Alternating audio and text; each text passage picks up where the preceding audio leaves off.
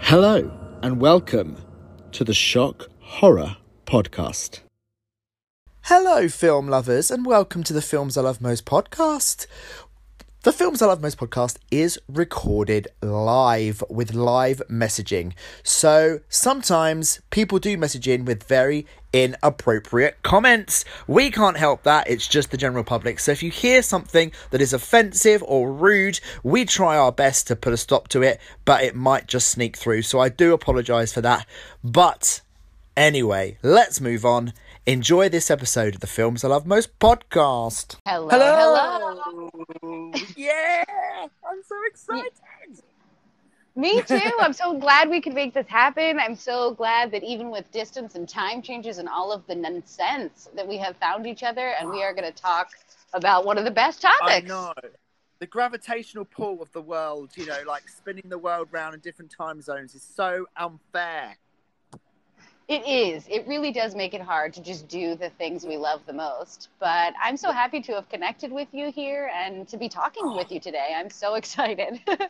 Okay, listen, when you've done your movie chats in the past, it channels into everything that I love about movies, the passion that you have for them, the knowledge. And I've listened to pretty much every single chat that you've done about movies in some context. And I just thought to myself, I have to speak to Shani B because she is literally just has my passion for film. So I just needed to talk to you. Well, thank you so much for saying that because I really am obsessed with movies and I pretty much spend all of my time when I'm not working thinking about them. And sometimes when I'm working, I think about them too. But I do love this genre so much, and I love talking with other people who love it because it holds such a special place in my heart, you know? Absolutely. I think the thing is with horror movies is that they do, you know, you can have a horror film with so much going on in it. A lot of people just think it's a scary movie. There's like, you know, rah-rah-rah, you know, scare, jump scare and everything. But there's so much more going on. It's like every sort of human condition is mirrored in horror, you know, and it's our biggest emotion, isn't it? Fear of the unknown and fear in general, and you know, the fear of death. It's a universal thing that we all share. So I think that's why horror movies definitely hit a nerve with me. I love it, and I can't wait for this conversation. I've done so much research. Yeah, I agree. I feel like one of the reasons I love horror movies so much is because they are so human at the end of the day, like regardless of what they explore and what they use to sort of get us to be at our most scared, there is this human quality about them where I think in some ways, if you watch a lot of scary movies, it sort of equips you to challenge life because you have been, or like you've joined a character in some sort of life-threatening situation where they prevailed. And, you know, in real life, it's sort of like, well, what haven't I seen? Exactly. And I think that I personally grew up in the 90s. So my first exposure to horror was probably in the late 90s, but obviously with the invention of this thing called the VHS and the DVD player. Yep. Yes. Do you remember those guys? DVD players? Oh. They were... I don't know, they're ancient now, but I mean, I still have to own one because most of my movie collection comes from this time as well. So I have to still own it for the features. Can't lose the features. That's right. People think that I'm crazy because I still collect Blu-ray. Like I'm an avid Blu-ray collector, and absolutely.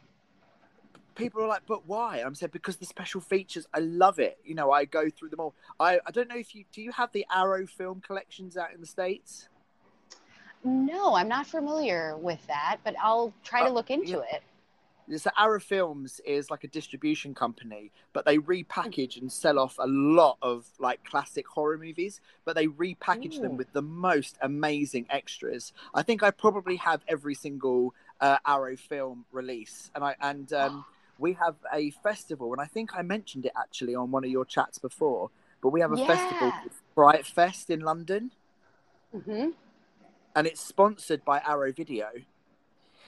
Amazing. I'm going to have to look into that, because I did, when I was in college, have a DVD player that somebody unlocked so I could play international DVDs on it.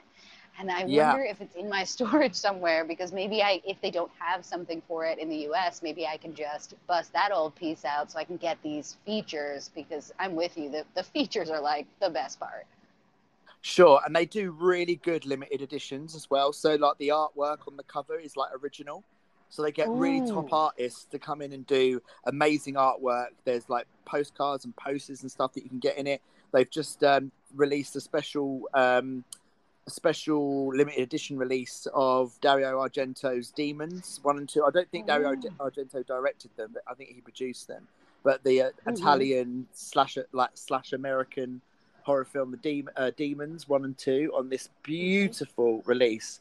And it's very weird when I ask, like, when people ask me, what do you want for Christmas? And I say, I would like the special edition of Demons, please. And they're like, oh, okay. So, is that your Christmas movie?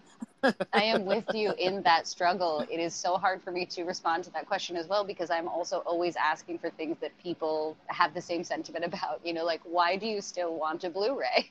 And I'm like, because I'm trying to watch this commentary, so please give it to me. Absolutely. And also what they've released recently, they've been doing amazing like box sets. So they released the complete Hellraiser in a box that looked like the cube. But it was beautifully done. And they've also released all of the House movies in a beautiful collector's box set. Yeah. So they do a hell of a lot. Nice. Yeah, I'm going to have to get connected to this content, because I need it. I'm starving all the time. Yeah, arrowfilms.com is the website, and if you go on there, they also have like displays of all their limited edition artworks as well. I know they've got Tremors coming out. They've got a special edition of Tremors. Oh my gosh! I think, Crash. Do you remember that film Crash? David Cronenberg, I think. I remember watching it once and going, "Ew, this is gross." But that's coming out. Wreck, the Spanish movie, you know, the Spanish film Wreck. They're doing a box set of those released on Blu-ray. So really good, like high quality stuff. And the thing about Fright Fest, though, I have to tell you this. But when you're in Fright Fest, what you do is you purchase your ticket for the weekend, which is like the full event, and then you have a specific seat that you sit in for the whole weekend to watch the film. So that seat is yours. Wow. And then directors will come and talk about their films before they're played. And you can ask questions. So you can put your hand up and ask a question. But to encourage people to ask questions, if you ask a question, you get a free Arrow Film Blu-ray. Okay, so it is worth it across the board. I literally was putting my hand up probably 2 or 3 times every session. And I came away, I think last Fright Fest, I came away with about 21 Blu-rays from Arrow Films. And they were all amazing. The ones that I wanted. I got the limited edition Candyman set that they did of the first 3 films, which is just brilliant. Yes. So yeah, when you Candyman come over... Candyman holds a special place in my heart. Oh, absolutely. When you come over for Fright Fest... I'm going to be going, Shani, put your hand up. We need some more Blu-rays. Oh, my God. I think my head might explode when I am in this space to finally have that kind of opportunity, because I've been to some screenings and I've asked a couple of questions that are a little bit more technical, but I've never really been able to geek out and talk to people that I'm, like, obsessed with. So I think it'll be funny for everyone. It is, and it is a grueling weekend. Like people say, I say to my friends, "Oh, I'm knackered. I'm really tired. I've been at Fright Fest all weekend." And they're like, "What are you tired for? You've sat and just watched movies." I went, "Yeah, guys, but I've watched 14 movies in 3 days or 4 days." And they're horror movies. You know, they're pretty charged. Yeah. Yes, and some of them are good, and some of them are not so good. But they're all fun because you're enjoying it in like the environment of, you know, we're all here to have a good time. And, we might have to try to find a way to have another conversation about like really bad horror movies, because I watched them all. So I would love to dig into some of them. Because like we were talking about at the top, you know, like even the worst horror movie is trying to do something human. It's just, you know, what are they capable of creatively executing with, you know, whatever money they had or their idea. And I'm always interested in following someone's idea. I think that's why I love horror directors. You know, they have these really unique ideas. They expand in crazy ways. Yep. There's two chats that I would definitely like to have with you after this one, like two like that I've got in my mind right now. Obviously, there's going to be thousands after that, but the two that I've got in my brain right now would be the one that we were talking about before, so foreign horror movies. That's definitely one that I want to do. Yes. And the other one is horror sequels. Oh, absolutely. Absolutely. Yeah. Best and worst horror sequels. I was going to say there's some real good ones and there are some real misses. So that will be a great conversation. Yeah, absolutely. So amazing. I really want to know, when was your like introduction to horror? What was the first sort of time that you remember horror being quite prevalent in your viewing? Well, it was way early for comfort. I came from a family that had a lot of cousins. So there was this group of like many cousins, you know, upwards of roughly like anywhere between 3 to 10 years older than me, that when I was around 4 or 5, I was trying to be cool and hang out with. And they were all really into, you know, Jason and Freddy and the Poltergeist. And the Poltergeist for me was really what made me a true like fan and always want to watch. It's something about Poltergeist and wanting to be Carol Ann like in my life. And as a child, my mom was always like, you're kind of a scary person. You know, the things you play are scary to me, because I wanted a my size Barbie for Christmas on my 6th year so I could play Poltergeist in my room. And so I was playing Poltergeist, you know, like, so I feel like it definitely came way too early, but it really hit a stride when I saw Scream, because I think it was in like the 4th grade, and my parents are divorced. So I have that, you know, lucky thing where parents are trying to like make you like them a lot. So they'll give you things that maybe they shouldn't give you. And so I, you know, got some early access because I was really into it, and it just scared the fucking shit out of me. Like, just how realistic it felt compared to all the other horror I'd seen until then. I was just like, holy shit, like, I'm going to be in high school someday. I'm like, that could happen to me. You know, like, this is real. It was crazy. Yeah. And so I feel like right in the 90s, I really hit that hot streak of just consuming every piece of horror that was coming out. And the teen slashers are so integral to my whole view of the genre, because they start at the reality, in my opinion. Yeah. Well, I have to say, from the very beginning, obviously me and you are coming from a very different place when we're watching these films, because I'm watching them from them taking place in another country, not necessarily happening in my high school, because pretty much all of those 90s slasher films took place in America. So I was watching them through the guise of, you know, like the horror tropes of like the high school, and you know, like the house party and the boy, like the, you know, the love interests and everything. So that was alien to me, because it wasn't part of my everyday surroundings, my everyday life. So I was more removed from those films than probably you were, because they were happening pretty much in your backyard, you know, like so that's our thing. I think when we come to it, and that's what I think is going to be really interesting about this, is our, you know, different perspective, because for me it really is like a proper movie. Do you know what I mean? I know nothing of that environment. You know, that environment is very different from where I'm from, and you know, like my life that I've experienced. So it is very much more, definitely more make believe than it is for you, I think. Well, and I think that's also what I've come to love as I've expanded watching international horror films and trying to sort of understand different cultural themes that these films can explore. And it is so funny when I revisit a lot of my favorite my favorite slasher movies from the 90s. And I do think a lot about that like, they really do subscribe to things like tokenism. They are very American in the way they conceptualize what they're doing. And I feel like, you know, I get most jazzed when I see an international film that sort of does that, but it lets me in on a culture instead of just displays one for me. Do you know what I mean? No, I totally know what you mean. Yeah, 100% agree with that. Yeah, I mean, I'm curious because these are such sort of like encapsulations of like American teens at a certain time. And I am really curious, you know, like how does that feel to sort of watch that, you know, when maybe you're approaching your teen years or in your teen years and it is so different and it is so outside. You know what I mean? Yeah, absolutely. No, definitely. And you know, for a very long time growing up, I thought that all teenagers in America looked about 35. So, you know, it definitely has. That's very true.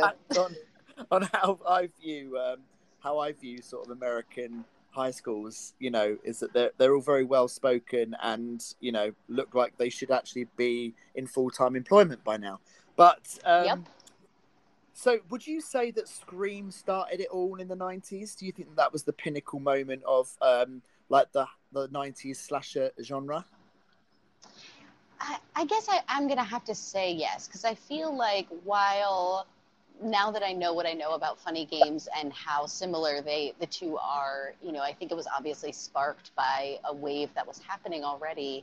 But because it was so impactful when it landed, it did sort of breed an entire genre here that they'd really left behind because they had boiled it down to sort of just the boobs and blood in the 80s. Yes. Yeah, of course. So, I mean, if you're looking at the sort of late 80s, early 90s, it was just packed full of Friday the 13th, Nightmare on Elm Street, you know, just churning out those sequels and making those like box office returns. It was almost like horror had become just this very stale genre that was very predictable. So I suppose Scream coming along, and like with Funny Games, for example, which I loved your chat about Funny Games, by the way. I thought it was brilliant. I mean, I was listening and I got near the end of the chat and I was like, oh, I haven't said anything. I just thought, well, I don't need to actually, because you're pretty much saying everything I thought. So, yeah. So with the birth of the 90s horror slasher film, do you think that the people making Scream knew that it was going to be a way of starting a whole new genre for horror, or do you think that Wes Craven just put this film together thinking it would be a flash in the pan? I feel like because he made New Nightmare just a couple of years before, and he had this sort of idea of like, what is it when horror comes out into the real world and is more grounded? Like, I feel as though that's kind of where he started, and then he really got to explore all the areas he could take it to and all the different worlds he could create. But I think, you know, he started in this very grounded place of like, people are pretty horrific and people do really fucked up things to each other. And I think Kevin Williamson just perfectly put something right into his lap, right where he was. And so just got hit out of the park, because Kevin Williamson's writing had always been that way, but never so specific to a place where somebody with so much knowledge could really nail it for him. Like, imagine if someone else directed it. Ugh. Yeah. It could have been campy. It could have been like very cheesy, very much like, you know, a lot of the films that like preceded it, you know, trying to copy the genre. It could have easily have been one of those, you know, from the word go. And I feel like it's a good thing that the first one sets that tone of like, we actually have to try to make these quality films. We can't just cheat because people won't buy that anymore. That is used. And I feel like that's why the first couple slashers that come after it are really good. Like, I really love I Know What You Did Last Summer. I love Urban Legend. Like, I am about all of the people who are like, oh, this idea works. Let's keep it just as smart. Let's try to make it just as tight. And then, you know, as time goes on, we're running out of, I guess, like money or investment, because they tend to get worse as time goes on. But the stride of the 90s, you know, 95 to like probably 2002 is just solid. Yeah. No, I agree with you. I actually think I saw I Know What You Did Last Summer before I saw Scream. Okay. And I thought that was, I remember being really taken back by the concept of, you know, living with a secret, doing something that you, and covering it up, and then that secret coming back to haunt you. I loved that idea. And it was very stylized, and it was very different to anything that I'd seen previously. I must admit, again, like yourself, I only ever was allowed to watch horror when it was only my dad at home. So, like, when my mother was a police officer, so she used to work different shifts. So if my dad was like at home and my mother was working the night shift, we'd be at home watching The Terminator, Total Recall, and then it started to blend into watching more horror movies. And the horror movie that my dad wanted us to watch more than anything was An American Werewolf in London. So that was pretty much that was the first horror movie I saw. Was An American Werewolf. I love that movie. Yeah. That movie is an amazing, like, feat. Like, the things they do with the practical effects in that movie are stunning for the time that they were doing. Oh, absolutely. And for, you know, the amount of money that they could spend on it. I love that. And I wish that we took more from, like, the beginners instead of always trying to reinvent in an unrealistic way. Because, again, that's what Scream is so good at. It reinvented, but it didn't change, if that makes sense. Yeah. Oh, that's a really good way of putting it. Yeah, definitely. Reinvented, but didn't change, like, the core of what a horror, well, what that genre movie is. But, yeah, I remember my dad rewinding, like, the werewolf transformation scene probably about 3 times while we were watching it. And we were like, all right, Dad, enough. I want to know what happens. But that's exactly right. It's kind of like, I think I've have to have seen that movie like over 10 times at least in my life. And I do love watching that scene and like calling people who are like not paying attention if they're on their phone to be like, hey, look at this. You got to look at this. Because it is really unique. And I feel like that's something else about the beginning of the 90s slasher movies. They were also like rediscovering violence in a more grounded way too. And they were trying to like put violence back into a place where it was horrific because it was gruesome, not just gory, I guess. Yeah. You know, it wasn't quite torturous, but it was like psychologically torturous because I'm going to sort of field dress this body in front of her parents, but it's not about me really torturing her. It's about me leaving them with that image, torturing their minds. Yeah. Well, leaving us with that image as well. I mean, it's probably one of the most iconic moments in the Scream franchise. And poor Drew Barrymore, you know. Oh my gosh, so I mean, so good. Yeah. To this day, I still cannot watch, you know, the part of that when she first gets tackled and he hits her right in the side of the neck to stop her from sort of being able to speak. Like, to this day, I still cannot watch that moment. I do have to close my eyes, and I've closed my eyes like 60 times because I know that movie backwards and forwards. And I know right when to close my eyes because, oh, fuck, that was so intense to watch. Scarring. So the impact of that opening, obviously, of Scream was massive on an audience because, am I right in believing that when Scream was being marketed, Drew Barrymore was being marketed as the big star? That's right. Yeah, they had originally tried to make it with her, but she just wasn't available to shoot the entire film. So they negotiated that she would have this like huge opening number as a way to sort of say that she stars in this film too. And it just ends up working perfectly because, you know, Neve Campbell was famous on TV at the time. She was like a television actress who people really liked and thought was cute.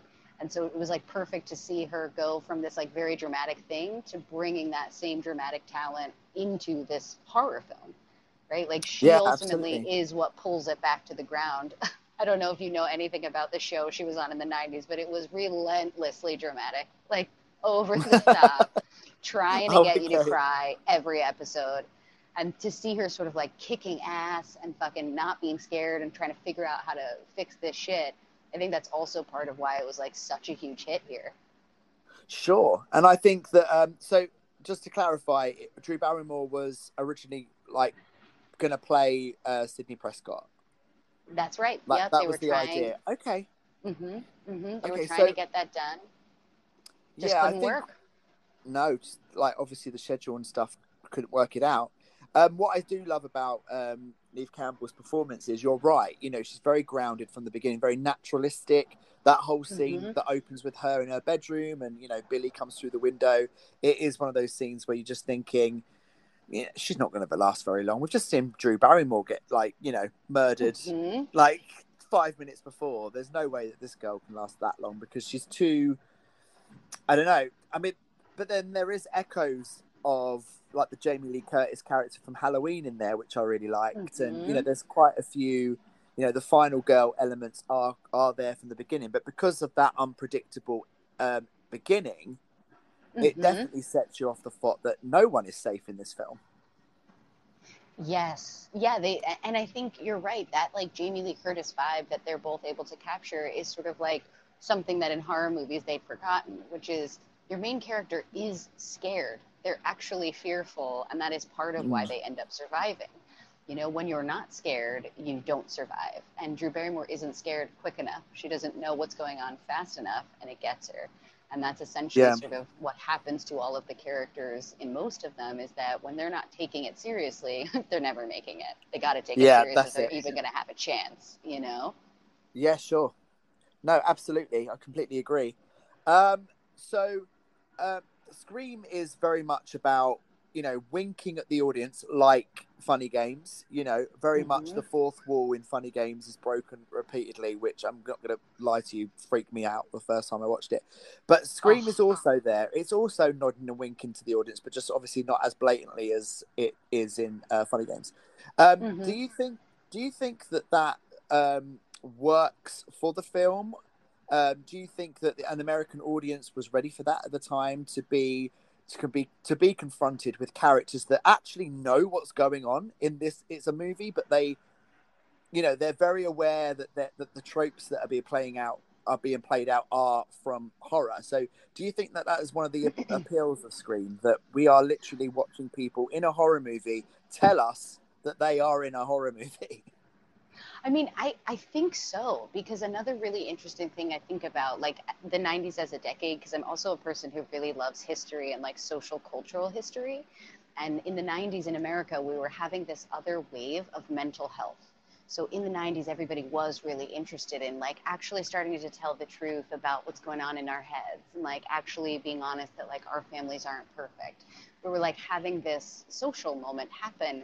So then for this film to come forward and sort of mirror that and say, like, yeah, we're all going to stop ignoring what's in the room with us, and we're going to start to try to be more self-aware as a culture. The movie did that for us. And then, of course, you know, as history went on, we made those movies and then we forgot about them. Yeah. We started going back to nonsense because we didn't want to think as much. But we were really in the mood to think in the 90s. Like, there was some, like, really challenging dramatic films in the 90s that were trying to get people to think about, you know, like, their drinking problems and their gambling addictions. You know, like, there were these heavy movies in the 90s that really wanted you to go inside people's heads. And for Kevin Williamson to be like, hey, this is how I see the world, everyone felt, I think, relieved that that was a perspective they could have. Sure. I mean, I'm learning so much from you already, because obviously the social context is slightly lost on yours truly, because, you know, I'm not an American resident, but hearing that and hearing that the social and, you know, the views that were going on at the time, it's obvious that those things are being reflected in Scream. Who is your favorite character in Scream? Oh, well, my favorite character in Scream is Tatum. I'm so sad she doesn't find her way out, because I really do like that other sort of, like, humanistic portrayal of, like, what we interpret that girl to be. You know, like, she's a little bit slutty because she dresses like it, but they never really overtly make her into that. And they play on the trope of, like, that she is in this part, and so we're going to expect this from her. And there's just something really sort of delicate about, you know, a person as an actor we know is, like, really intense that I appreciate in Scream. So I just love her character and what she does with it. I just wish that she, you know, could stay around a little bit longer. But of course, you know, we all love Sidney. Sidney is hard to not love. Exactly. And I'm sorry, but, you know, Tatum was pretty much doomed when she said, "Don't kill me, Mr. Ghostface. I want to be in the sequel." That's so not going to happen. Never asked to be in the sequel. You're never going to make it. And they also let me just say one more thing about that character, too, because they also gave that character an opportunity to truly be a friend of the lead character. And in so many of these movies, not particularly in this point in time, because they're really working to stay good at this, But, you know, to, like, actually say, like, I do know what went on with your family, and, like, I do have thoughts about it. Like, I'm your friend, and I think about these things. That's something that horror movies were, like, never doing in the 80s. They were just being like, you gotta have fun and cut loose and forget about your problem. You know, I'm your best friend, and I don't even really know you. That's so you know what I mean? Yeah, if you watch all those later sort of Friday the 13th, they're all like, oh, come on, guys, get over it. Yeah, sure, Jason's out there, but come on, it's a party. And you're like, oh, exactly. My God, what are you doing? Yep. You do not care. You will literally give up all these people for you so you can get away. Be honest with yourselves. But, so true. Yeah, you're right. There is a really strong bond between them two, and it really comes through in those performances. I mean, I love Dewey. I just think he's so sweet, especially in the first, like, two films. I think he's just a lovely character. But I do, and this is weird, but I do have an affinity for Stu in this first Scream. Because I think the performance is, you know, go hard or go home, and he just went hard. So, I totally agree. Do you agree? What do you think about the performances of those two characters playing such difficult roles? Of, you know, I mean, I can imagine filming those sequences was pretty grueling, especially in the like the third act. You know, like the whole stuff in the kitchen and the you know, the sort of explanation of why they're doing it and what they're doing. Do you enjoy those scenes, and what do you pick out? What are your best picks from those sort of scenarios? Oh, I do. I absolutely do. And I agree, like, Stu is my second favorite character because, you know, I'm spoiled in getting to have as much Sidney and Dewey as I want. So, you know, I really do miss that the tone was set in such a strong way in that first film with these two characters. And Stu especially, like, also truly capturing what everybody was afraid of teenagers for in the 90s in America. This idea that you could have a family that was wealthy and your kid had no worries and they had no reason to be angry and they were just going to be psychotic. Like, that was happening in the 90s and people were really afraid of it. So to see this wonderfully charismatic person bring that to life in a really honest way, people went crazy for it.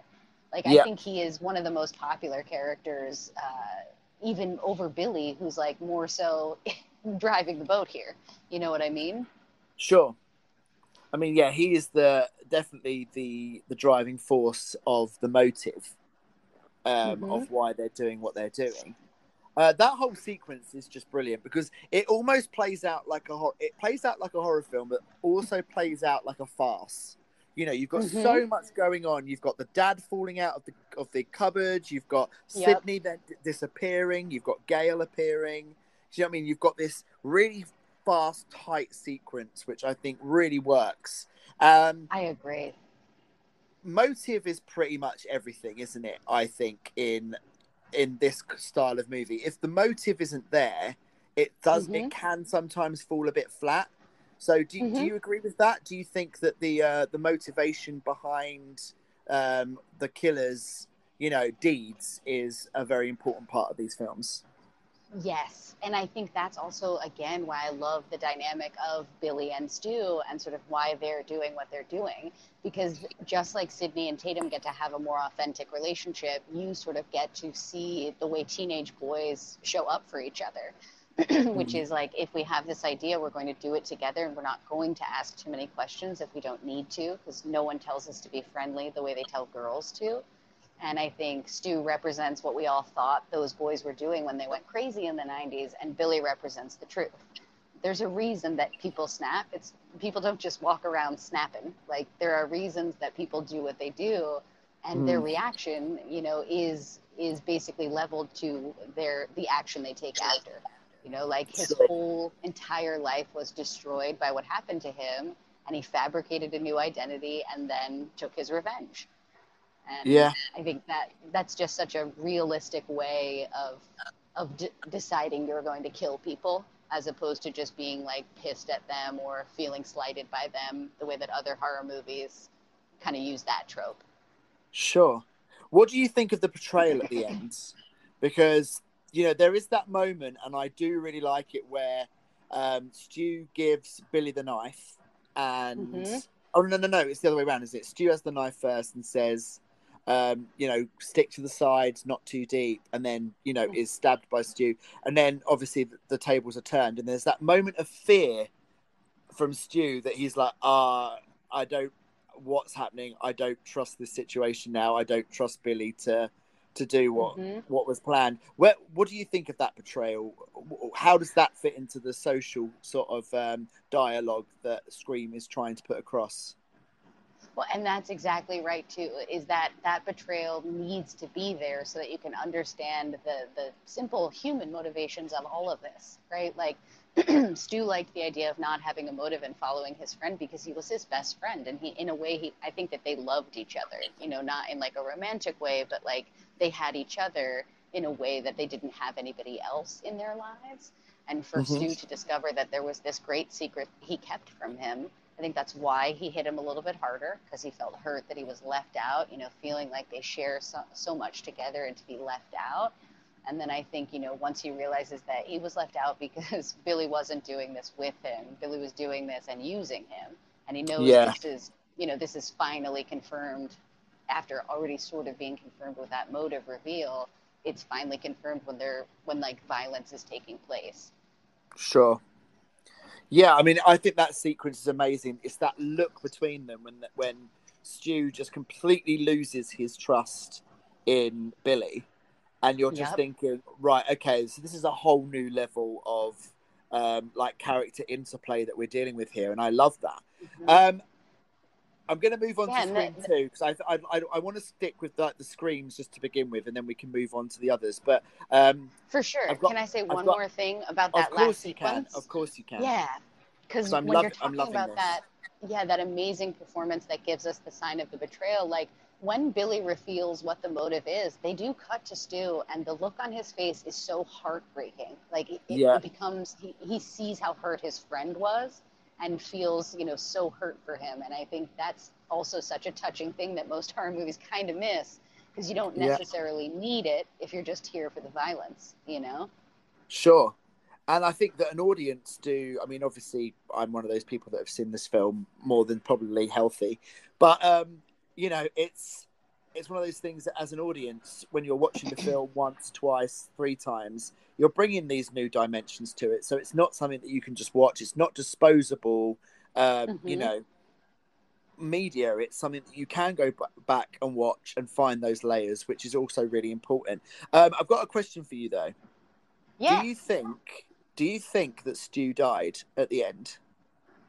I mean, I want to believe he didn't. But I also think that there's not really anything indicative in the writing that he did, that he lived. I mean, I feel like if he did, then we might be falling backwards into this other trope of saving it for the big finale instead of just serving the story. Absolutely. Because there is whisperings that Stu could be coming back for Scream 5. I mean, I'm down for whatever they want to do, because I want to support their exploration. But, you know, as a purist, if you will, who has spent so many years already loving what they've done and canonizing it for myself, it'll be hard to sort of try and rearrange all of those things unless they can do it really soundly. Sure. I mean, I'd love to see the opening sequence of Scream 5, you know, a prison cell. There's Stu, you know, getting on with his daily routine. He's been in prison now for, 25 years or something. And, you know, it would be nice to get back and check in and see what's going on. But how they would weave that into Sidney's story and obviously going back to Woodsboro. I'd be quite interested. But Scream 2. Okay, so Scream 2 came out, in 1997. So it was two years later, I think. There's a 2-year gap in between them. Yep. I just want to talk to you about the opening sequence of Scream 2, because I think it is probably one of the best opening sequences of any movie. So good. Makes me afraid to go into the bathroom at the movie theater every time. Can I just tell you one thing before we get into the nitty-gritty and the seriousness of it? I just want to tell you about the fact that when I first watched that film, and she ordered a small or a medium or I think it was a medium popcorn and a small Coke, and she walks away with literally a bucket of Coke. I was like, what the hell is going on with the size ratios in America? They're terrible. They're absolutely terrible. That is like so accurate to how misappropriative our sizes are. They're so unhealthy. And just pointing it out for you. And she can hardly carry it. Hey, they got a nod to the culture any chance they get, and it is hilarious that they sort of do that. And they show her ordering, you know, because like there's always something inherently about trying to like curate what the experience should be. And it's funny how the film knows that, and they use that to their advantage. Absolutely. So let's talk about the fact that the opening of Scream 2 is a couple going to watch a film called Stab, which is so an adaptation of the events of Scream 1. But because Gale Weathers wrote a book called The Woodsboro Murders, and then that's been made into a film. Tell me about, like, how you think that idea came about, and how does that play into what we've been talking about so far? I mean, I think to me that was really exciting, because in the 90s we were also making a lot of movies about making movies. So there was like a big wave of Hollywood movies that were about being in Hollywood and like how crazy it is. They were really trying to sort of like make it cool. And so I feel like this is another way that they're sort of saying like, yep, we're getting in on that too. But I just also found it to be so creatively done after they set such a tone. Like, it is the natural, appropriate next step, and they perfectly executed it and did it with humor, you know, like found a way to sort of let that also be the fun of this film, is that we're going to scare you, but we're not going to cheat. We're going to scare you when it's scary, and we're going to keep it real when it's real. Sure. And I think that one of the most, the things that I was very affronted by, actually, was, of course, having seen Drew Barrymore meet such a unpleasant end in the first film, that they then have Heather Graham playing that character on the big screen, and people jeering and cheering and wanting her dead. I love that, because to me that's also like a grand tradition of what people, like American people, do in movies all the time, which is try to comment on the industry and how the audience ruins things. So I feel like that's a perfect encapsulation of, you wrote something really wonderful, and then when it finally gets to the screen, it's like whoever the prettiest blonde was at the time, and that's who's doing it.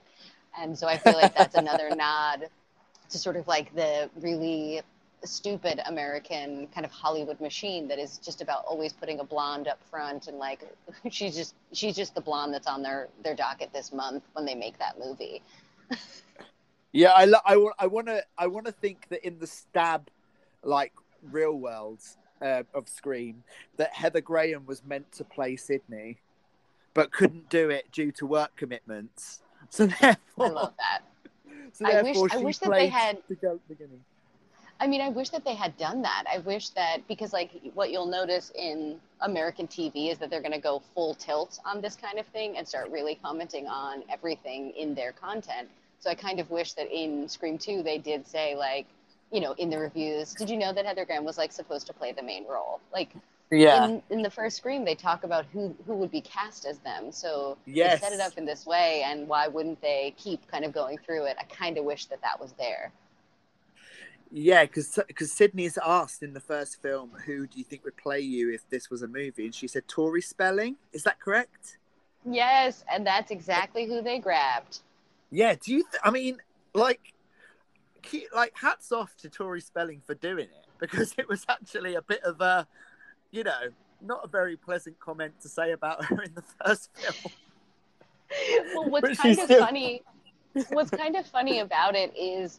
If they had made Scream the way they made all the Jason movies in the 80s, Tori Spelling would have been Sidney Prescott, because she was on 90210 in the 90s. She was like the hot girl on TV doing this like show and very popular. And so she easily could have been lifted to be in like a popcorn scary movie. But it's interesting to show again that comment on how something starts out pretty authentic and then the business gets involved and you end up with whatever you end up with on the screen. Sure. Yeah, sure.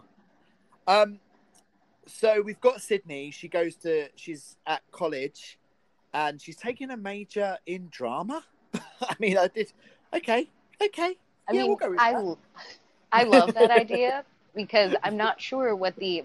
Like, again, what's so interesting about this is it's so clearly American, because in sort of like America, there is this like fantastical idea of what it is to be an artist and an actor. And like a lot of actors have like really dark, difficult lives that they rise out of to like portray these amazing performances.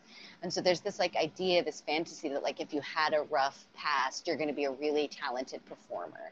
And I feel like in Scream 2, they're just nailing that right on the head, being like, of course Sydney's going to go become an actress. Look at her past. Sure. I just had to drop in a little bit of trivia here. My grandparents used to live next door to the guy who plays her drama teacher in Scream 2, David Warner, I believe his name was. So my grandparents used to live in London, used to live next door to David Warner, who played Sydney's drama teacher in that movie. Yes. So, yes, so that's a little bit of trivia for you. Great actor. Never met him. Yes, Titanic. Yeah, he was also. He's quite big in. I think the Doctor Who world now is quite big. I think he might be involved in that. But yeah, so there's a little bit of trivia for you. But love it.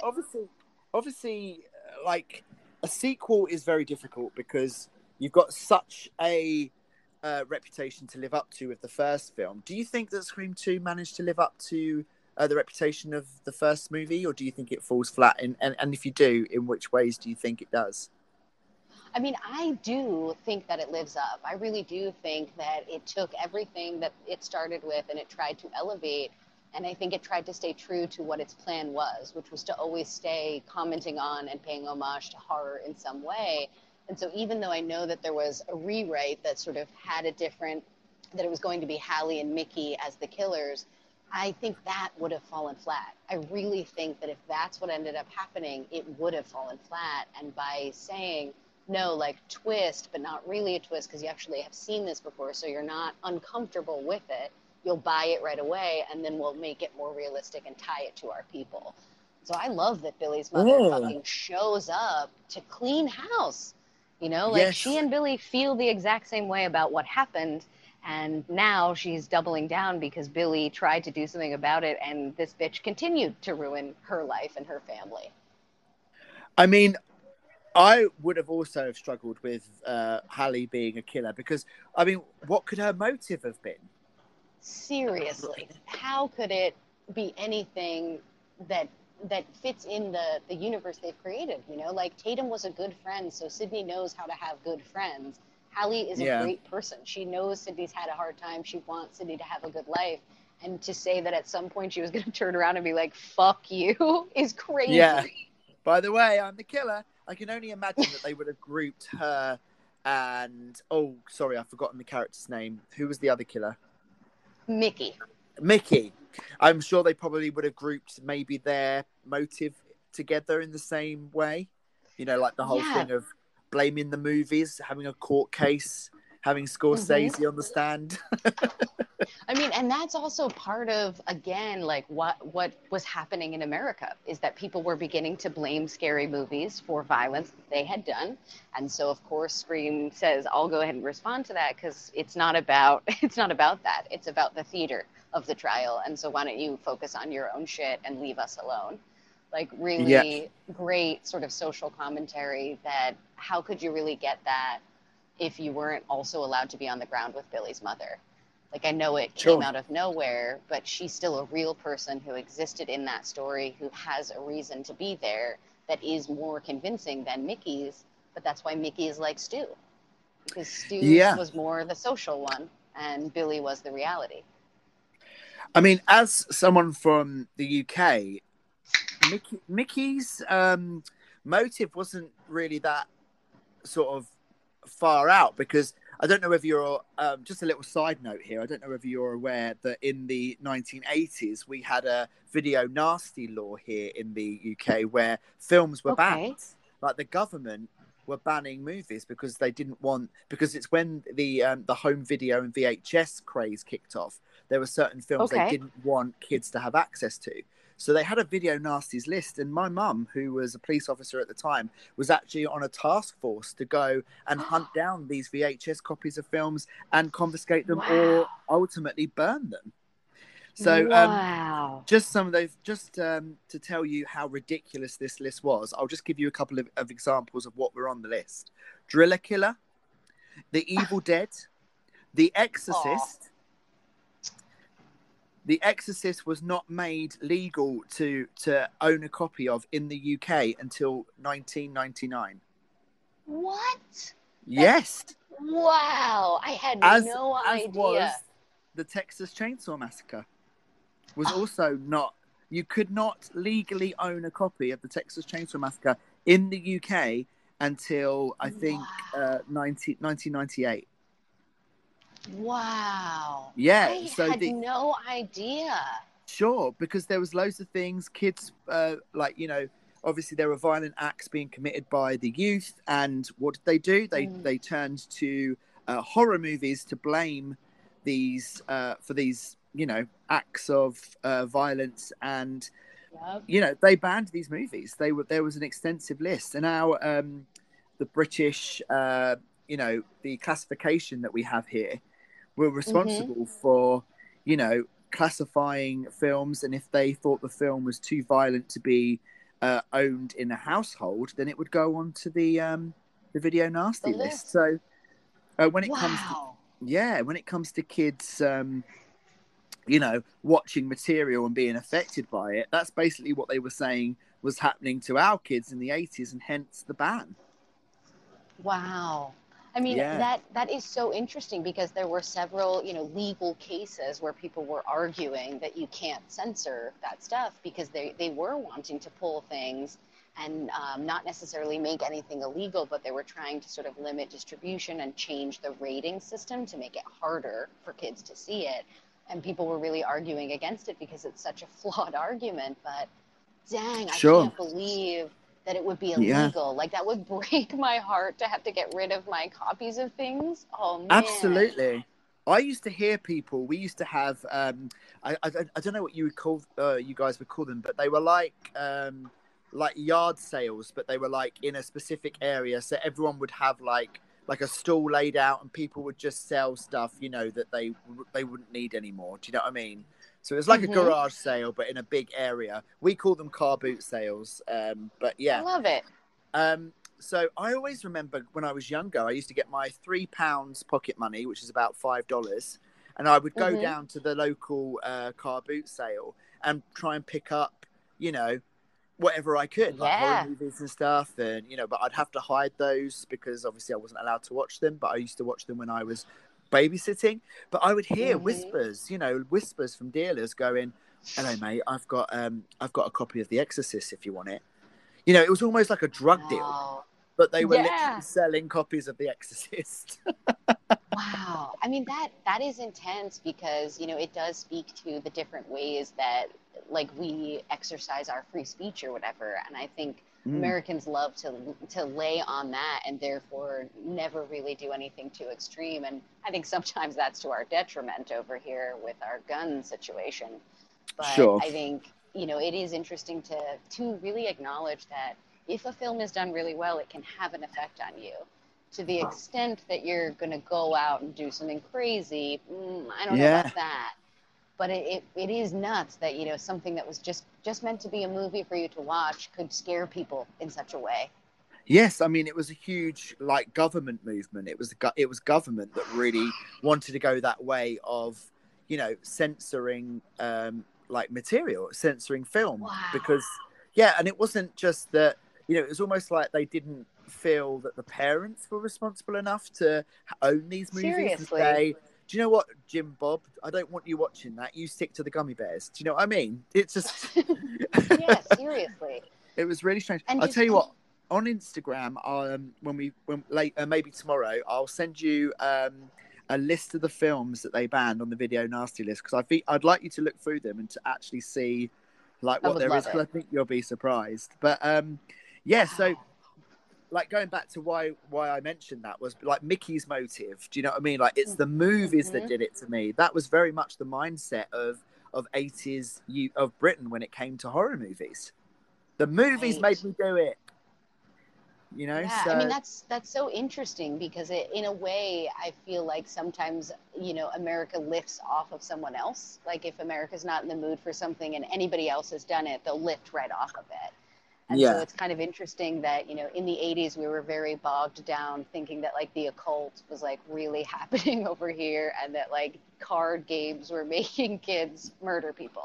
So in the 80s, we were like really far away from thinking about pop culture as the cause of anything other than consumerism. So we were having a really hard time with consumerism in the 80s.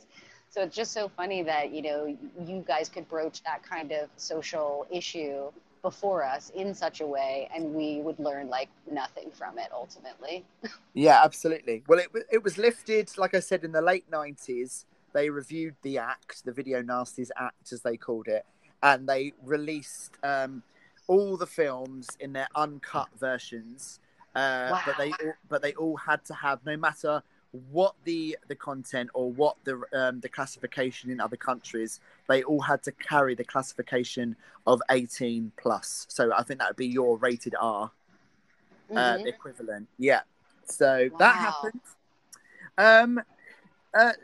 Should we pause for a moment, Shannon, and just listen to these voice messages and then we can get back straight onto the conversation? Absolutely. Okay, lovely. I'm going to hit some ditties. I want to say it was super late 90s, early 2000s. It was before all of the scary movies. It was called Shriek, If You Know What I Did Last Friday the 13th. If you haven't seen it, you got to fucking see it. Yep, I've caught that one before, and it's pretty good. It is right around the time. I think it is before Scary Movie, but then Scary Movie ends up grabbing more views. But it is pretty good. Tiffany Amber Thiessen of Saved by the Bell is there. So it's pretty funny. Oh, excellent. So what Scary Movie just came in and went, no, we're going to do it a lot better. We've got bigger casts. We've got a tighter script, etc. Yep, and totally popped off. Yeah, I'm not a fan. I'm not. I just feel that I love the source material so much that I don't like people picking on it. I feel that too. I definitely agree. Yeah. Those spoof movies only go so far. Yeah, absolutely. Right, I'm going to hit another one. Dear Shani and my guy Keith. Yo, thank you for tuning into my talk earlier with Mark. That was cool. I didn't know him before today, so it was blessed to like chat with him. I was talking to him for like an hour, maybe more. Anyway, it was cool. I hope you two have a lovely chat. Shani B, Wagwan. Oh, thank you. Yes, thank you. We'll speak very soon, mate. Would their music have been as beautiful if they were sober, basically? So that is the sad thing about it, but yeah. Oh, bless. I may have missed... We're a little bit behind, so I might have missed what that was about, but... Let me know. Let us know, Wax, what that was about. 90s slasher movies? And you have to be talking about Hellraiser 1, 2, 3, 4, 5, 6, 7, 8, 9, 10, 11, and 12, right? Of course. There is a hell of a lot of Hellraiser films now. This is very true. And yeah, I was not sure where to include it because it's there, but I feel like it's its own thing because of how many genres it combines and how it definitely like sets us up to be ready for Hostel and Saw later. Like it's a real good setup to get us close to that kind of idea. Sure. And I kind of think like Scream and those slasher movies popping up right after it helped Eli Roth figure out how he was going to do what he was going to do and definitely influenced Lee Wannell in Saw. Yeah, no. Yeah, I totally agree. I do love the first Hellraiser and I love the second one actually. The third one, blah, blah, blah, blah, that happened. The rest of them, I'm going to be honest with you, I've never seen past the third one. Well, maybe we'll have to watch one of those just so we can deep dive on it. We'll have to find what is the worst of them and watch it. Yes, we can do that for our worst/best horror sequels. Yep, that will be, we'll have to make a note of that for sure. Yeah, definitely. Right. That is completely ridiculous. The UK government are silly sometimes. Only sometimes. Like, yeah, only sometimes. Yeah, I think that's to do about Video Nasties, yeah. Silly government. Yeah, that is. But, you know, they were doing what they thought was best at the time, you know, but obviously it was a bit of a silly thing. Censorship is never good, you know. Nope. People should be able to make their own minds up and protect their kids. If they want to show their kids horror movies, then I think we just call the social services. Not going to get into politics and stuff, but yeah. Yeah, no, it's okay. we were just touching on politics. We weren't getting too deep into it. Final Destination. Ooh. Definitely, that freaked the shit out of me. Is that roller coaster scene? And I hate roller coasters because of it. Oh, yeah. But anyway, big up Keith one. Andrew 2020. And is it Shani? Shani B. Nice to meet you. Shani Sorry, B. I'm dyslexic, so if I bastardise your name, I do apologise. Big up to you guys anyway. Hi, Rishi. Yes, I love Final Destination because I feel like it takes all of the stuff that Scream did, trying to ground it, trying to make more realistic kids, and then it brings in that awesome supernatural element. So Final Destination is like one of my favorite fusions of like being in this same wave, but not needing just a regular human killer, like using killing as the thing you're afraid of and dying being the main cause. Like, oh, I love Final Destination. And so, I love them all. Yeah, they're all great for different reasons. I think the first one came out, what, about 98, 99? Was it around that time? Yep, I think that's right. It definitely comes in this wave of like the teen kind of slasher vibe. But yeah, it brings in that supernatural element, which I guess like is why I don't necessarily consider it a slasher. No, because it is obviously the death element, isn't it? The death is coming back round to knock you off, basically. But yeah, I do love the Final Destination films. Do you know what? I actually really liked the last one. I thought it had quite a neat little twist ending. I won't give it away for you if you haven't seen it yet, but that little twist at the end of the last one was nice. I liked it. It was very tight. Yep, I liked it too. Excellent. Right, let's hit another one. Hey Keith, hey Shani. I don't know if this has already come up, but one movie that I really enjoyed that I don't think I appreciated or knew about was The Rage Carrie 2. I guess it's like a sequel / adaptation of the first Carrie, and it was really ahead of its time. After watching it, I understand that it didn't do very well, like in the theaters. And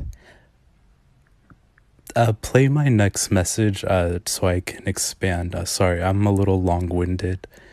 No, that's okay. I mean, that's no worries. I definitely... I was going to say... We love The Rage Carrie 2 because even though it didn't do so well, that didn't stop me from seeing it in the theaters. I was there. I remember watching it as a double bill of the original Carrie and then Carrie 2 and being like... Ooh, that's rough. Pardon? Yeah, that's a little bit rough to watch them back to back. But I agree, you know, like it was trying to figure out, okay, if I'm going to sort of remake this movie, but I'm going to remake it 90s, I think it did nail that, because like the gal who played Carrie was pretty good, and that sort of like encapsulation of like the nonsense of American teens in the 90s is perfect in that movie. Sure. Do you think that maybe if it had been an entity on its own, that it probably might have done a little bit better, but because it was linked to such a phenomenal film as De Palma's Carrie, that it suffered because of that? I actually do. I think that there might have been a way to not have it be a sequel, like a 2. You know, like having maybe just The Rage Carrie would have been much better, because I think you then could have just been like, we're expanding upon sort of like other Carries that exist, if you will, instead of this is the same universe, you know? I can't wait for our sequel chat, because there's so many little niche, weird sequels out there that you're just thinking...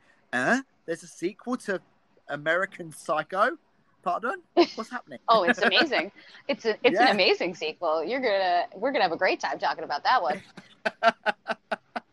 I'm going to make a list, or you can, I tell you what, you can make a list and I'll make a list. Then we can see what we're going to watch, and then we'll get on that. I'm a little bit scared for my sanity, but I'm going to love it, I think. Come with me on this journey. It's worth it. Yes, definitely. Here we go. Yeah, and it was really, it's really interesting watching it in 2020 because of the environment. And if no one's seen it before, basically what happens is the girl Carrie has a friend, and the friend hooks up with like a guy from the football team, and she falls for him, and he rejects her, and like the stereotypical like high school jock sort of make fun of her or something, so she ends up committing suicide right in the like early in the film. And Carrie, sort of the rest of the film is about her getting revenge. And I have one more message to keep going. Yeah, we're gonna enjoy it when we revisit it, I think, for sure, because it was ahead of its time in terms of being interpreted. I think people were looking for something else because they had, like, Carrie is still really fresh, the original in America, for sure. So I think people are snooty about it. Yeah, no, absolutely. You'll have to remind me of the Carrie link, because I can't remember. Like, I'm having a look at the synopsis now just to like jog my memory. And so there isn't actually, is that like the Carrie character from the first one? There's not actually. No. It's Rachel Lang is the character's name. So what is the actual connection to Carrie then? Because I can't stupid remember. Title, just the title and the fact that a similar sort of telepathic thing is happening to her, you know, and that I think they may at some point, unless I'm totally making this up, they may at some point sort of link that like people know that this has happened before because of a Carrie. So maybe that's what they do, but it definitely suffered trying to say it was connected and then not really being connected, being about Rachel getting, you know, having a similar situation in her awakening. Oh my. Oh, well, they find that loose connection, which, you know, I suppose was pretty much to sell the film, but all right, we can clasp the straws. That's definitely one that I'm going to rewatch for our worst horror sequel chat for sure. Right, let's get through some of these messages. Yeah, Hellraiser 1 and 2, I'll give it to. The rest, oh my god, were fucking awful. They even got rid of Pinhead. How can you get rid of the main character, Pinhead? That was a stupid freaking move. Yeah, there was a couple, was there? Yeah, you can't get rid of Pinhead. I think the guy who played the original Pinhead was replaced with another actor, and he got really arsey about it. And I think that he's trying to... the remake at the moment. He's got a campaign going on Facebook or some social media site to block the remake of Hellraiser. Yeah, he's very passionate about it, which I'm not surprised. I mean, it's paid his mortgage and his bills for the last 30 years. Very true. Makes sense. You know what I mean? So lovely, guys. We're going to get through this message. We've got 25 minutes left of 90s slasher movies, which I'm just absolutely... I'm literally wallowing in the amazingness here of your knowledge, Shani B, and I love it so much, and I can't wait to do more chats with you in the future. Absolutely, you're just... this is what I'm on stereo for, this discussion. So thank you so much for talking with me today. Really appreciate it. Yeah, I have loved every second, and I wish I could do it forever. And so we're going to have to keep scheduling time to do it forever. Absolutely. Until one of us drops dead or gets attacked by Ghostface, we will keep going on these podcasts. So, yeah, let's get some ditties. And so what's really interesting is, like, in that movie, the villain really is, like, toxic masculinity. And it's sort of about Carrie taking it down, or her, I think her name might be something different in the movie, but she basically just sort of takes on this group of like obnoxious football player guys, and it really has like a really strong feminist tone.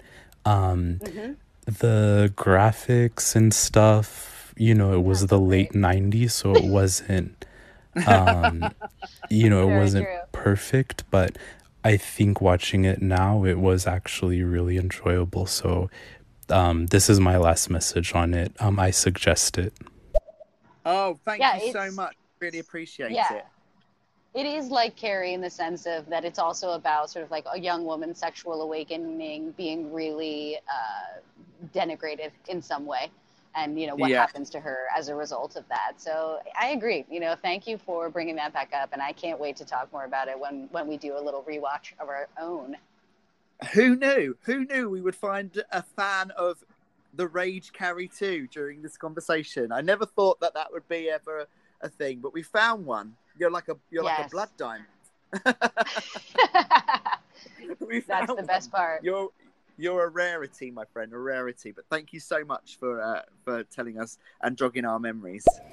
And the movie alone, one really good thing, if you just want to watch 5 minutes of it, is their interpretation or homage to the prom scene is like, it's so amazing and so awful and so like 90s World Wide Web.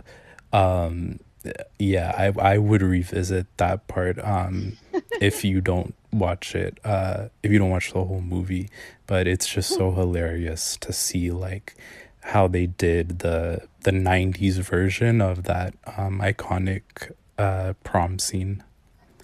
Oh no, I'm dreading that, because I love that sequence in the original. Yes, definitely make sure we have the right glasses on when we're watching that, because it's true. Like he does nail that. Like it is doing what it needs to do for the 90s audience, but that isn't exactly an audience that's astute. Yeah, absolutely. Thank you so much for talking to us about Carrie 2, The Rage, the best movie ever, said no one ever. So good. Do you guys remember the movie Ice Cream Man with Clint Howard? Have you seen the movie Ice Cream Man with Clint Howard? I believe that fits the topic of 90s slashers movies. I think it was like kind of a ripoff of Candyman, but like Ice Cream Man. I don't know. He had an ice cream truck and he killed people. Yep. I just remember on the back cover there was a guy's head on an ice cream cone. It looked good. I never saw it myself, but it's one of those terrible B movies, slasher movies, horror, gross out, weird movies. You remember? I'm looking at the VHS cover right now, and it I mean it's pretty good. It's pretty good. It's like got that deranged element that like isn't necessarily scary, but is creepy. And it also was matching the 90s. Like in the 90s, we were turning on our ice cream men hard and thinking they were all pedophiles, because we were really in a pedophile fear circle at that time. Oh, wow. And so I think it perfectly comes out like at the height of it, or late 80s, early 90s, like everyone thinks everyone's a pedophile. And so it makes perfect sense to just capitalize right on that and be like, sure, the ice cream man is murdering people. It's got one review on Rotten Tomatoes, and it's got the greatest movie of all time, and then it's got 1 out of 4. That's good. An oxymoron right there, or literally just a moron. I'm not quite sure, but let's move on swiftly with the next message. Thank you so much for that suggestion. Not sure it's going to be on my watch list anytime soon, but I will watch the trailer. I'll compromise with you.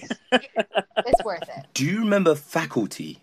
Faculty was a good film. I actually really enjoyed that. Oh, Shani B, do you want to use this opportunity to advertise a show you've got coming up?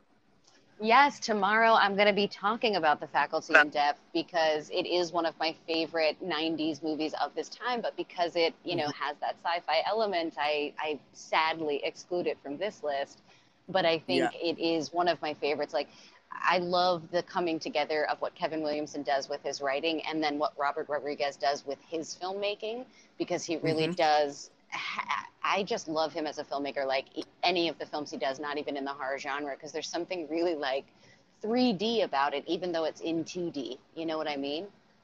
Yeah. And there's a little link there as well to Carrie, who we were talking to. Very true. Ago.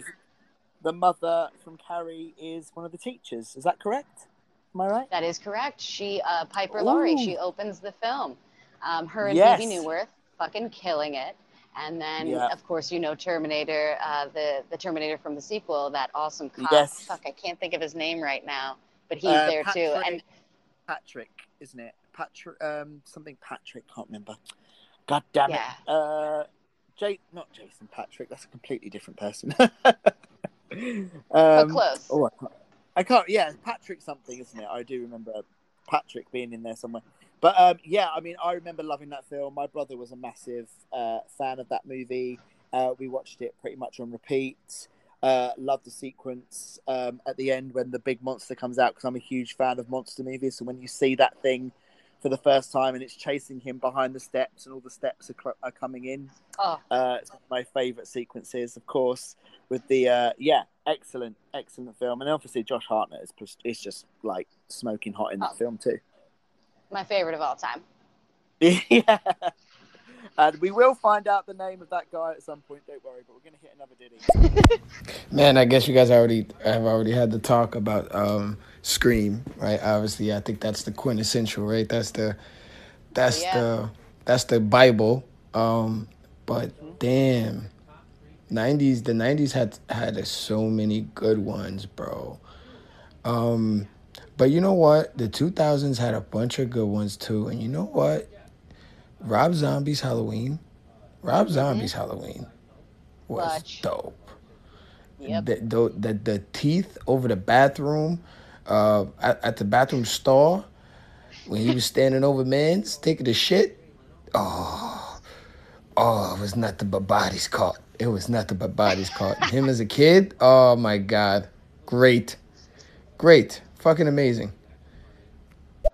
It's true. That's definitely like, you know, where it went, the 90s, allowing it to ground and then grounding that in more grounded, gruesome violence as the years went on has just been fantastic to watch. And Rob Zombie's a real master of doing that. Sure. Yeah, sure. I enjoyed that film. There's one thing that I really, really struggle with in movies, and I'm just going to give a complete... declaration now is that I'm not very good at sexual violence in films. So there is always one sequence in that film that sticks out for me, and therefore is a little off-putting for me to watch it again, I'd say. So I have only seen it once. Fair. I think that's exactly what Rob Zombie is a master at doing. He's like, can you think of the worst thing violence-wise? And you're like, yeah, I've got it. And he's like, great, I'm going to just go one step further than that, and I'm going to show it in an even more brutal way. And I think it makes sense you feel that way, because it is probably the most realistic portrayal I have ever seen on screen that I also care not to watch. I usually just skip that scene.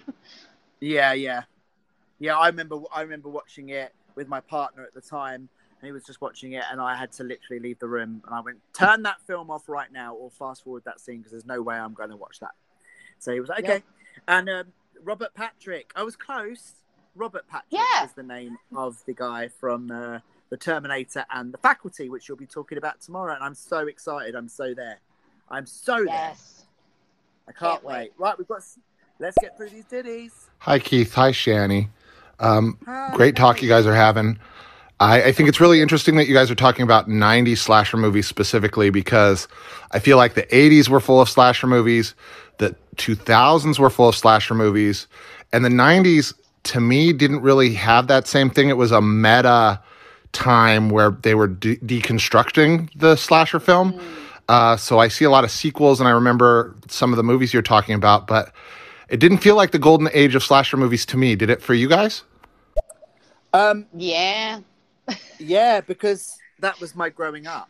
That was my time of starting to watch those horror movies and renting them from Blockbuster. Do you know what I mean? I think I saw I Know What You Did Last Summer, but I think actually I may have lied to you. I think I actually saw Halloween H2O before I saw I Know What You Did Last Summer.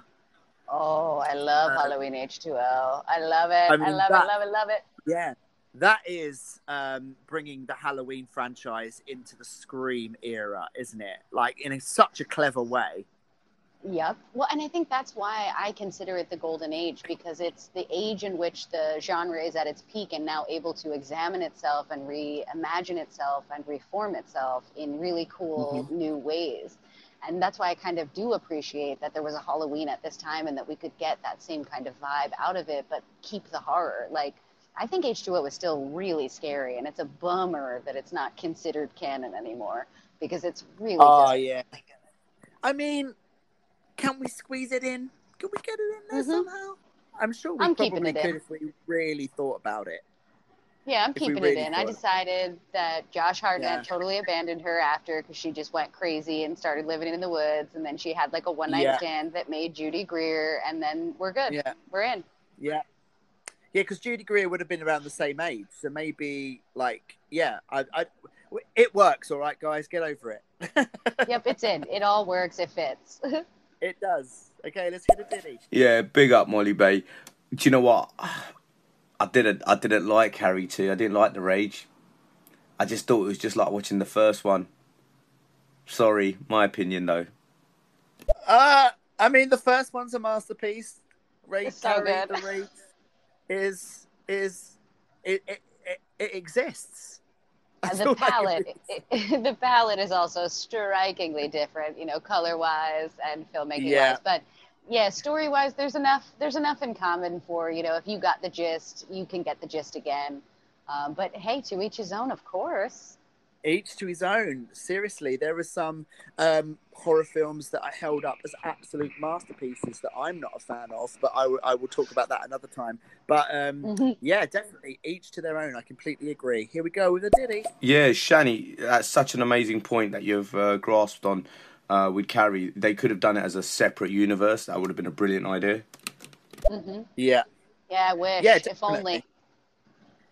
Yeah, can you imagine, like, the Carrie, the expanded universe, where at some point we have Carrie Endgame, where all the Carries come together?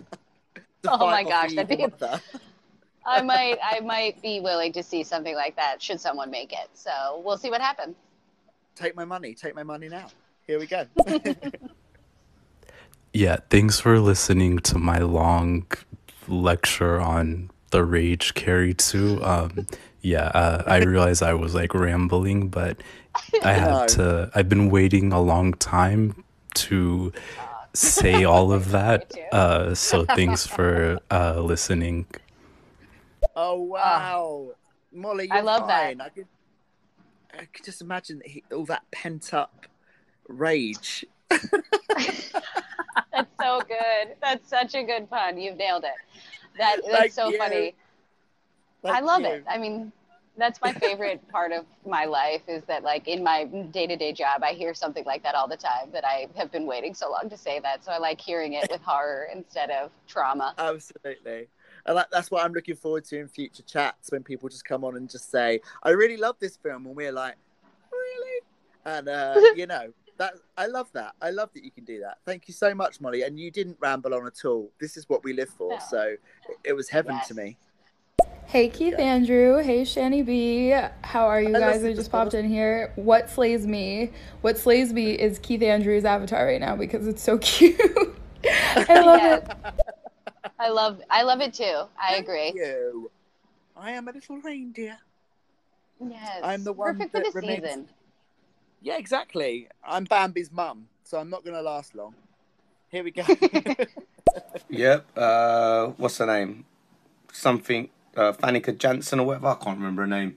She was fit. Oh yeah, Famke Janssen. And then you've got I think Josh Hartnett's in it. It was a good freaking film. It's a great film. Epic cast. And I'm really looking forward to, I cannot tell you how much I'm looking forward to your chat tomorrow. Definitely. Ditto. Definitely. Yeah, even, you gotta pop even if on I there. Yeah, even if I can't grab it at the time, because what time is it tomorrow? Ooh, it's what at time 2 is p.m. It 2 p.m. Yeah. I can do that. Definitely. Because what is it? What time is it there now? Right. It's coming here. Up to 4 o'clock. It's almost 4. Yeah. Yeah. That's no problem. I'll do it before bedtime. Absolutely. Excellent. Let's hit it, Diddy. Yeah, Keith. It's Robert Patrick. Robert Patrick, Robert T2, Patrick, mate. We got there in the end. I can't remember what I said. Patrick something, didn't I? Jason Patrick. Was close enough. Yep. Nearly there. Yeah, you were close. Hi. You were hello. Hello. Hello. Hi, hello. Oh, hey, Papa. She sounds like she's in a 90s slasher movie. Hello? Yep. Who's hello? There? Who's there? What's your favorite scary movie? Uh-oh, Shani. Yes. Stay in the house, lock the doors. Don't make popcorn. Don't do it. No Jiffy Pop for me. Oh my fucking God, it's fixed. Oh my God, I'm freaking out. Hi, that first one was just a dud. It was just a test. Keep the tests coming, I guess. Oh, yes, because of course. Why am I not excited about this? For some reason, Lacey couldn't comment on my chats because, well, we don't know why. Anyway, we contacted Stereo about it, and now it's fixed. There we go. Oh, good. Okay, good. I'm glad. Yeah. Yeah, thanks. Hey, what's up, everybody? Much love, peace, and positivity.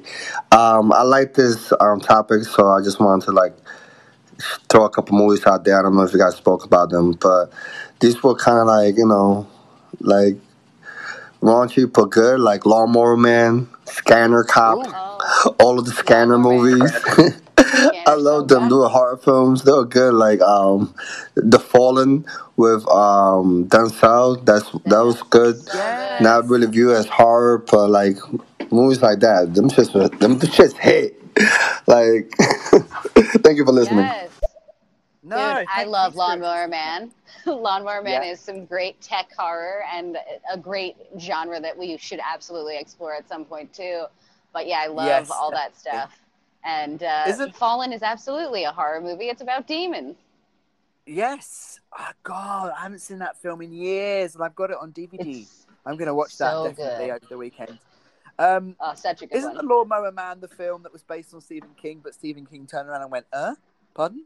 Yeah, it's definitely one. It's an acquired taste.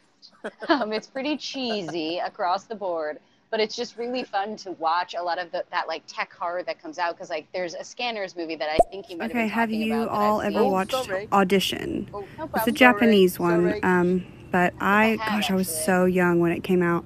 It came out in 99, but I think the first time I saw it was in 2001. I was in high school by then, but that I always go back to being one that kind of always stuck with me, of being one of the best crazy fucking horror foreign films. Have you seen Audition? Yes, Shani, I'm so sorry. I put my phone down on the bed and my thumb knocked the button. I massively apologize. No problem. No problem at all. About Man? Sorry, then we can go on to Lacey's questions. Sorry. What, I was just saying that it's a little bit cheesy, but it's cool because, that fear of technology coming up with Terminator was in horror looking what if tech gets inside of us or attacks us in psychotic ways or gets in our brains. And so it's pretty amazing. Lawnmower Man is a Stephen King story. When when you watch it, the effects and the computer-generated terrible images are so good. So it's definitely not scary, but it's worth a watch. No, that's it. Lacey, we're going to do a chat hopefully very soon about foreign horror movies. So I'd really love to keep Audition for that if that's possible. But I just want to say that I do love that film. And we'll do an extensive talk about Audition, because I just want to quickly round off our, the 90s slasher movies part one, just very quickly talking about Scream 3 and 4. So, Scream... Yeah, go ahead. Sorry, go on. I was going to say Scream 3 for me is the weakest of the series.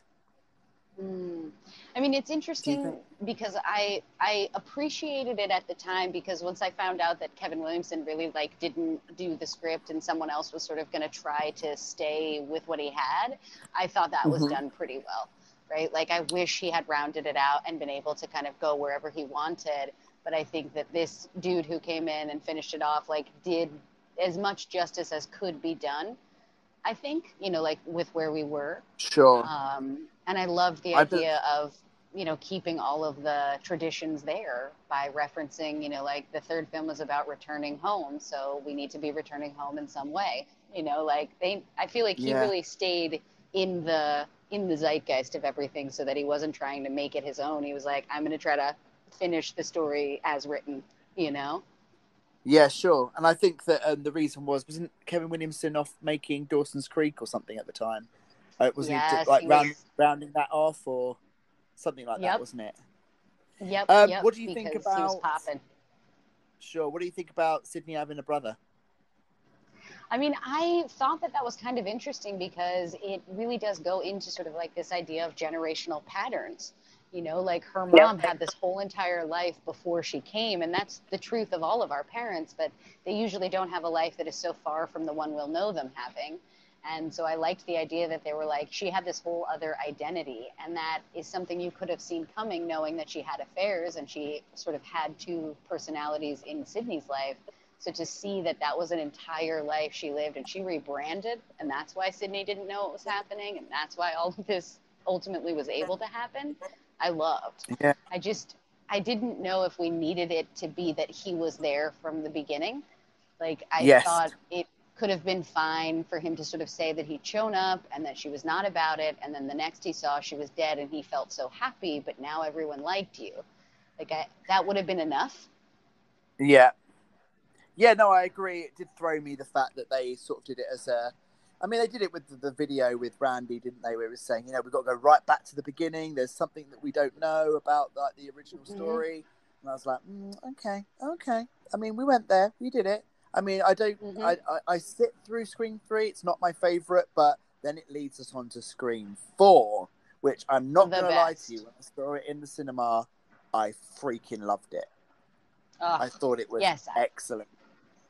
Yep, exactly. Like, they were able to sort of reattach to, you know, that living thing that existed so many years ago and pick right up in a way that sort of was, like, appropriate to all of the growth we had done in between the films, too, right? Like, they acknowledged that time passed for all of us so that we weren't just sort of picking right back up or going into the past. Like, we were doing exactly what they started doing.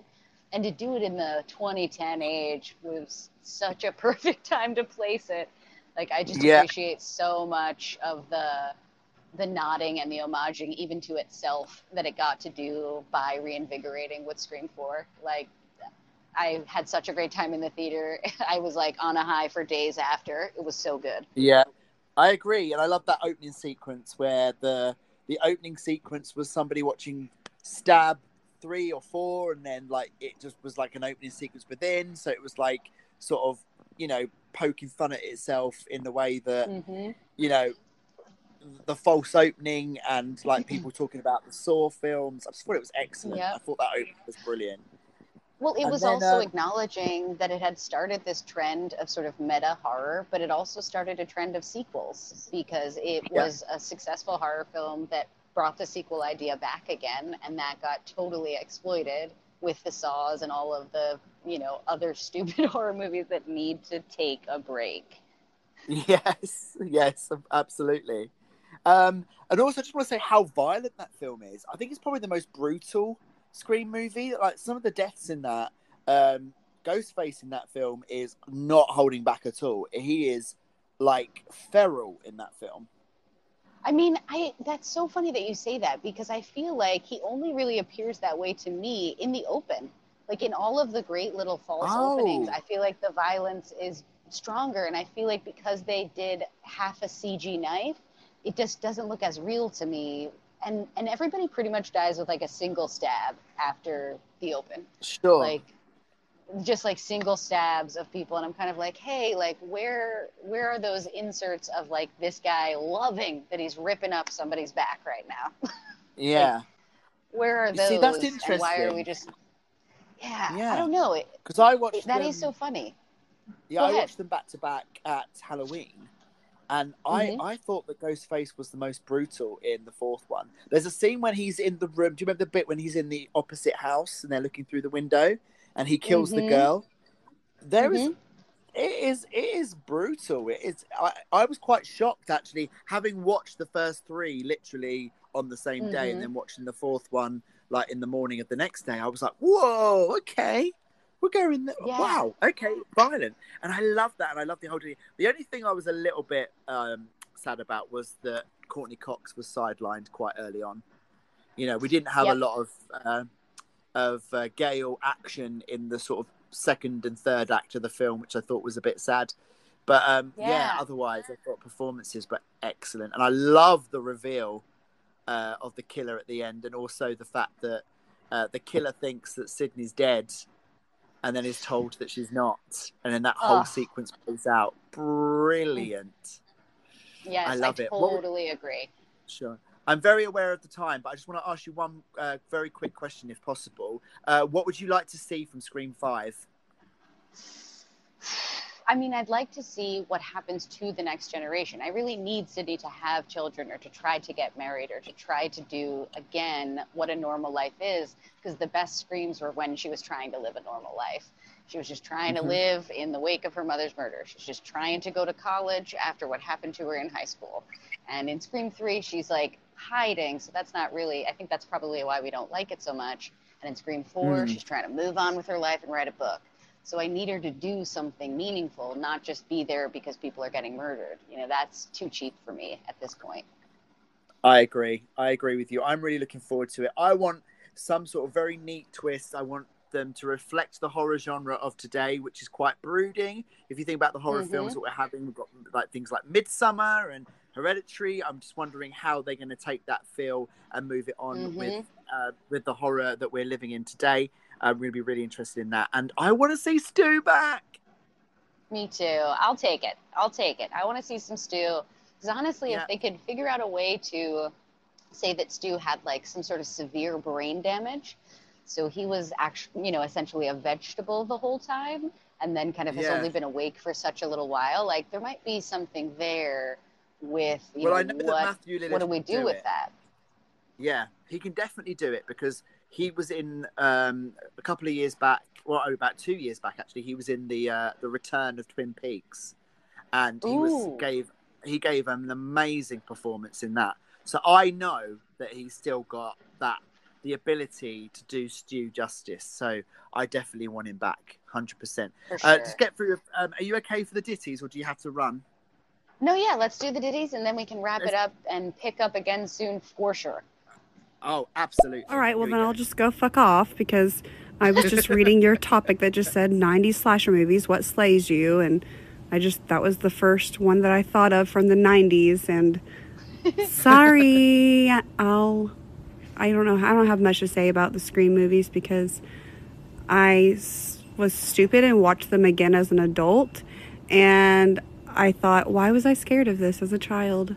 I don't know. I mean, they're great movies to an extent, but I guess when I watch a horror film, I really want to, I don't know, be freaked out by stuff that seems more like it's not going to happen. I don't know. Maybe. Interesting. Yeah, fair. Interesting. You know? Yeah, fair. I mean, we're massive Scream fans. Me and Shani B, we are Ghostface. I mean, I have a Ghostface mask that I wear. I'm a true scholar.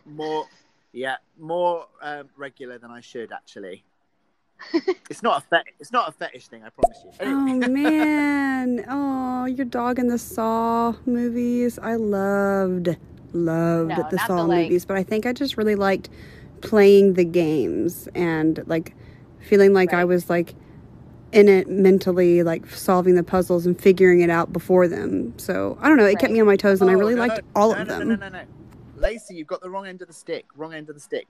In Scream 4, the characters the Saw movies, saying that they just get bad, worse and worse and worse, and it reflects in the opening sequences of that movie. So we're not dissing them, although I only like the first one. I mean, I like them for the same reasons that she likes them. I keep watching them because the games are amazing. I just feel like they sometimes drop the ball on story, where in the beginning they were really good at figuring out a way to make this story also human, so that these larger than life games, you had a reason to want the person to get out, you know? Yeah. By the end, you just wanted the person to stay in and get ripped apart. Yeah, you were like, I can't wait to see what that looks like. Yeah. There's something wrong with us. But I'm okay with it. or There's Something Really Right With Us. I prefer that one, actually. Yep, I'll definitely take that one, too. I think Ghostface and his style of killing and how he operates will be great during, like, quarantine, pandemic style. Like, it's like a kid in a candy shop. He'll know where everybody is. How to get them, easy. He can even use their social medias to track them down because they know where they're going to be. Because everybody posting everything during the pandemic.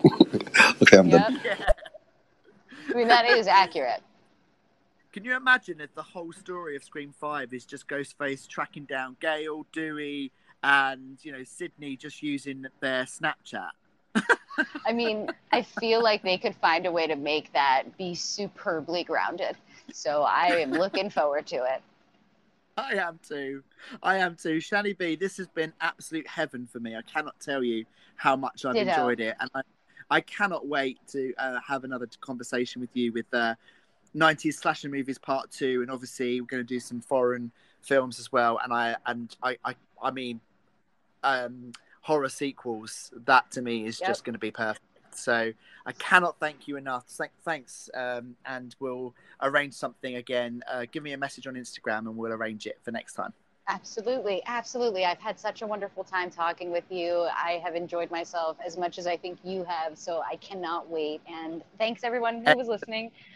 Thank you very much. I hope you have don't forget to listen to Shani B's chat tomorrow. She's going to be discussing The Faculty. One of my favorite films also from the 90s. So, yeah, please do tune in for that because that is going to be awesome. Thank you. Thank you again. This was wonderful. I hope you have a super evening. Thank you very much. You too, my lovely. You take care. All right. Bye. Thank you. Bye-bye.